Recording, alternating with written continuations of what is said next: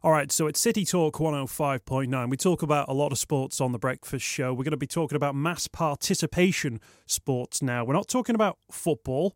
We're not talking about boxing. We're not even talking about basketball, which is apparently the second most participated in sports in the UK. Instead, we're talking about cycling because half of adults, almost half, now own or have access to a bike, with new statistics saying that 39% of people in the Northwest uh, own one or can get their hands on one. 7% of them were inspired to take up cycling because of the Tour de France. Uh, we're joined in on the show this morning by local hero, Olympic gold medalist Chris Boardman, he of the Wirral. Chris, great to have you with us. Hello.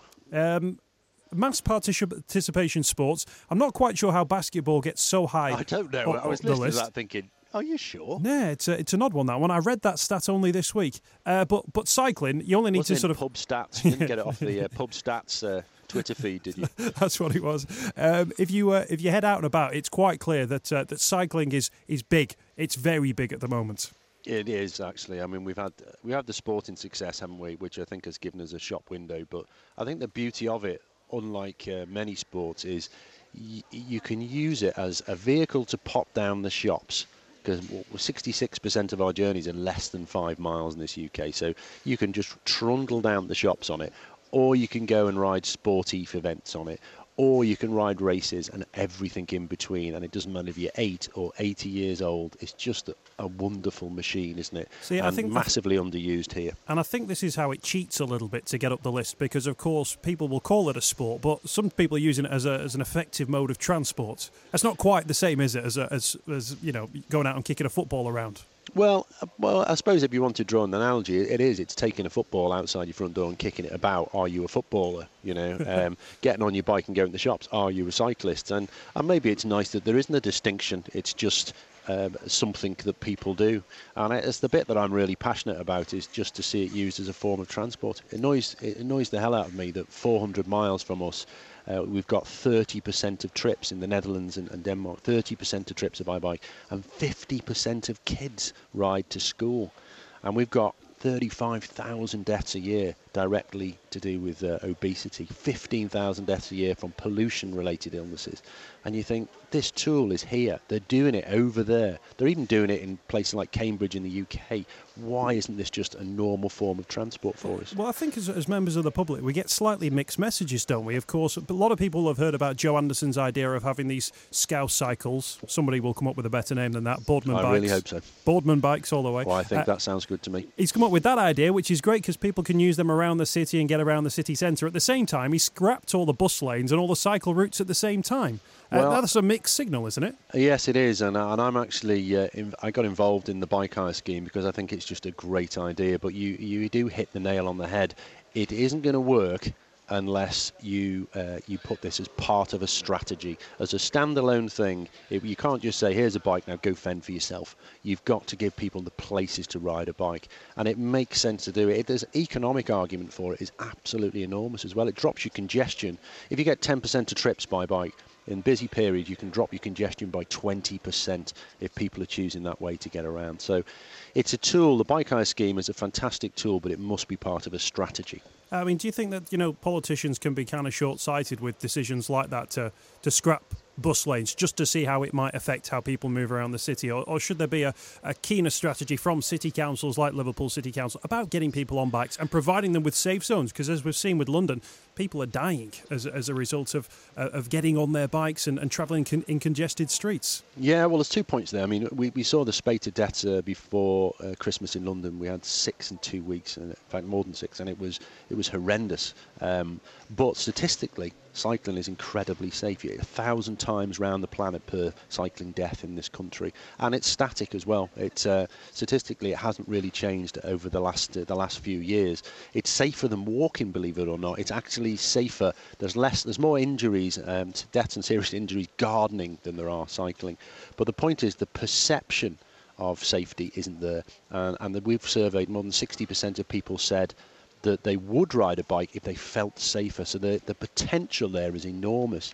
And coming back to Liverpool, I think you've got to start, in fact, everywhere really, but specifically Liverpool, you've got to start with what do I want my city to look like in 10 years' time? What, what's the place I live? What do I, what, what, What do I want it to look like? How, where do I want to live? What do I want my kids to live? Then you draw that picture, and then you work backwards to see um, how that looks. And if, if you're thinking really short term, how can I get traffic flow faster? Well, that's only going to make me want to get in a car because it makes it the easiest option for me. So you, you really need some joined up thinking here. Um, I know you're sort of keen at the moment to sort of make sure that people are heading out and about, and you obviously being from the Wirral, but West Lancashire at the moment is. I don't know if you've been up West Lancashire Way recently. It's absolutely full. The roads are absolutely full of bikes at the moment. You've been working on a new app that people can go on and sort of track down their sort of favorite their favorite routes. What what for you are like the, the pick of the routes in the northwest that people can head out and about on, feel safe on, but also enjoy as a cyclist? Well, I, I use um, I, I, use OS Maps on my phone because um, I don't know whether I'm going to have a phone signal, and I'm too lazy to read maps. I'm not, but I have that lovely blue dot on the map, and it's great because I do a lot of tracks and paths. I do a lot in Scotland and, and in the lakes, so I do uh, off road. So um, that really works well for me. But um, Ordnance Survey have done this brilliant free app, totally free app for the Tour de France coming to Britain uh, in July, and they've um, they've it comes out on March the fifth, I think and they've got all the routes of the tour free on this app, and you can go and ride all the routes or bits of the routes, and it shows you where it is. I suppose if you just wanted to go and spectate, it's uh, it's a good idea as well. And I, I think. Um, we, around us, we've got so many opportunities away from the Tour de France. We've got so many opportunities. Some great Lancashire, Lancashire hills. Um, we've got the Lake District not far away. I've got on my side of the uh, Mersey. I've got North Wales just there, of course. Um, so we've got lots of opportunities, but fundamentally, I just like to see people go and use a bike just to go to the shops. And of course, the the, the, the Tour de France, and people will associate the Champs Elysees, Bradley Wiggins, uh, uh, Chris Froome, you know, the hill stages. But uh, for this year, starting off in Leeds. That's yeah. not, it's not quite as glamorous as I think that we hope that the, the, the Tour de France will be. Yeah, absolutely. I've, I've ridden a, a, massive cycle race, one of the World Cup sort of events. Um, years and years ago now. I'm not going to say how long ago, but it was a real weird experience because I didn't finish the race, and that was in the, the Yorkshire area. So I stopped. I stopped the race, and I'm waiting for uh, the, the rest of the team car to arrive. And we ended up waiting in a pub. So I'm sitting in a Yorkshire pub with cycle kit on, surrounded by all these, you know, Guido Bontempi and all these names, that, and it was all just mixed up. It was just like some kind of weird dream.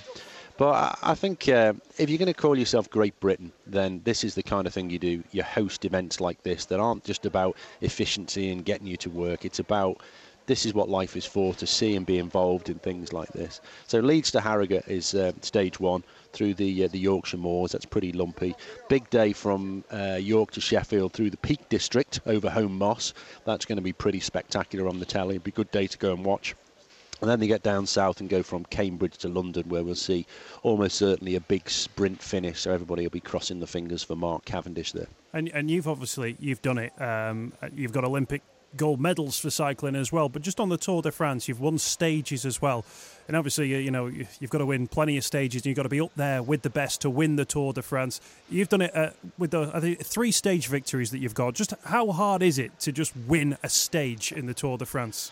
Well, it's um, it's it's a really scary thing for pro bike riders because this is this event now is so big it, it almost overshadows the entire sport. If your team wins something in the Tour, you've had a fantastic year, regardless if you've won nothing else. If you win everything else and don't perform at the Tour, your team seem to have had a poor year. So it's hugely competitive, and just to take a stage is so important. And I was fortunate enough to be able to, to be good at the short time trials, which is often the opening stage, the prologue.